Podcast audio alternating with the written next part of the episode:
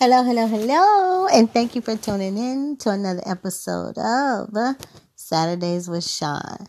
Today, we want to talk about um, professionalism. And, you know, professionalism, I think, should be added to the fruit of the Spirit.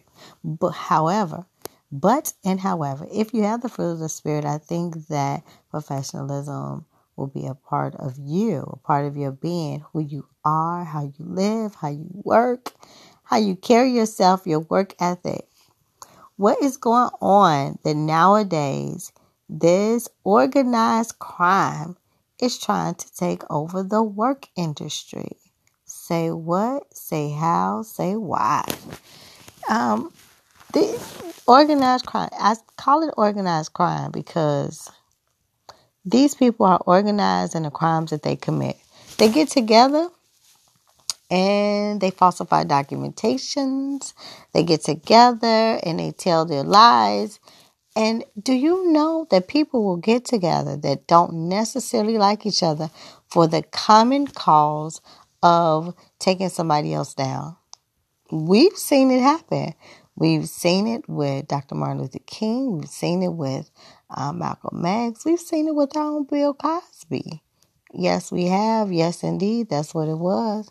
And not that any of them were perfect men, but all of these black men have um, been a part of history.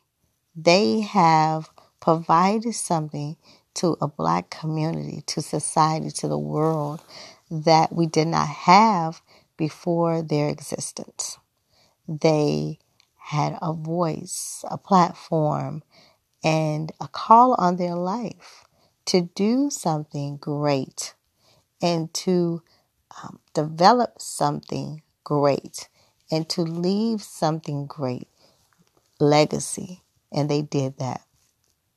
Now, of course, as it is, there are those that are trying to have tried to and will continue to try to tarnish that which these great men have built.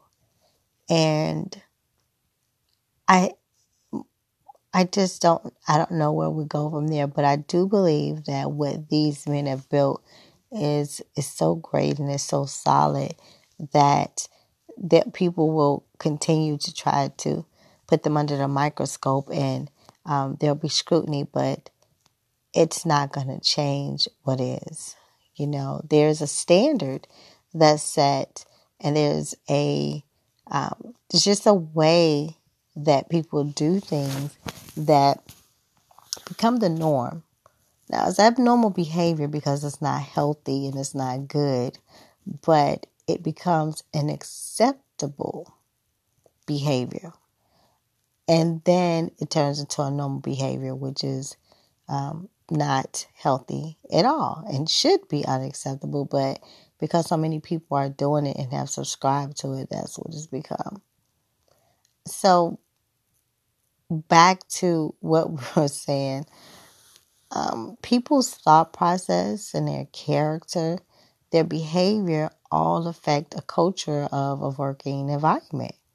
It does. What is in you will show up outside of you in every area, every position, every aspect, every environment of your life because there's no escaping you. There are many people who have subscribed to that fake it till you make it. And with this fake it till you make it, it is like you're just faking it and you're pretending that you have something that you are not working towards because if you're so busy faking it, you're not working towards it. I think that people that are authentic and they're real, they're working towards or they're working on or they're working to obtain those things that they don't have. But the ones that are faking it are just trying to pull the wool over someone's eyes and they're trying to deceive them into thinking um, something that's not really so. And the sad thing is that it becomes such a distracting behavior and not just that, but it becomes, um, it's taught and it becomes a part of you. You're so busy faking it that you can lose sight or lose hold of who you really are. But let me tell you, the authentic, organic people can see right past it. People with discernment can see your fakerism. Even though, and, and even if they may not call you out, don't think that it hasn't been shown or seen.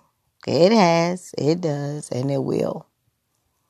But it seems that the standards of a working environment, of an organization, of a successful person have changed. It's changed to the immoral and unscrupulous, um, getting ahead quicker, faster.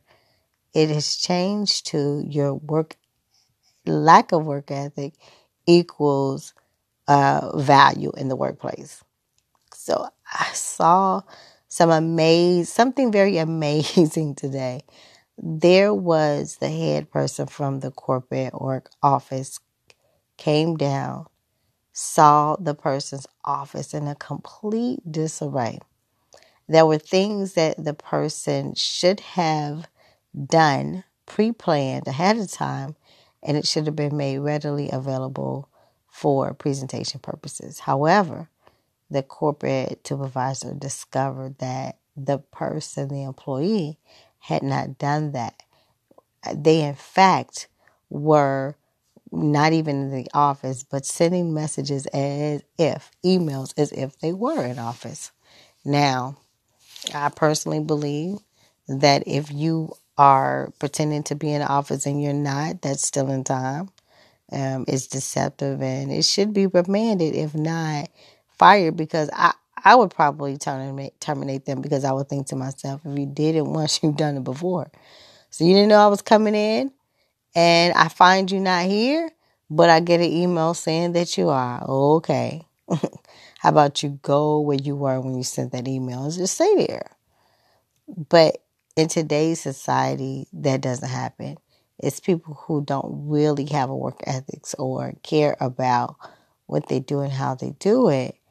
Um, it, it, it is as if they have become what corporate America looks like. They have become what the working environment is.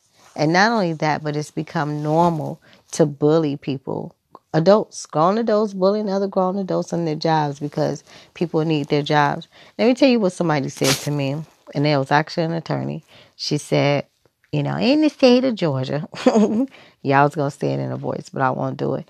In the state of Georgia, you have the right to leave a job if you don't like it.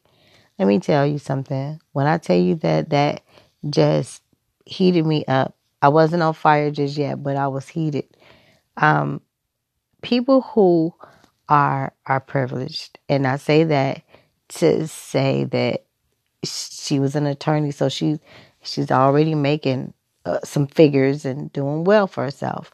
So to say something like that, to tell someone who is in a survival job, meaning this job you took and you worked to survive, is not going to get you over. It's not going to add to anything significantly, but it allows you to survive, buy more time, or you know, be or do a certain thing.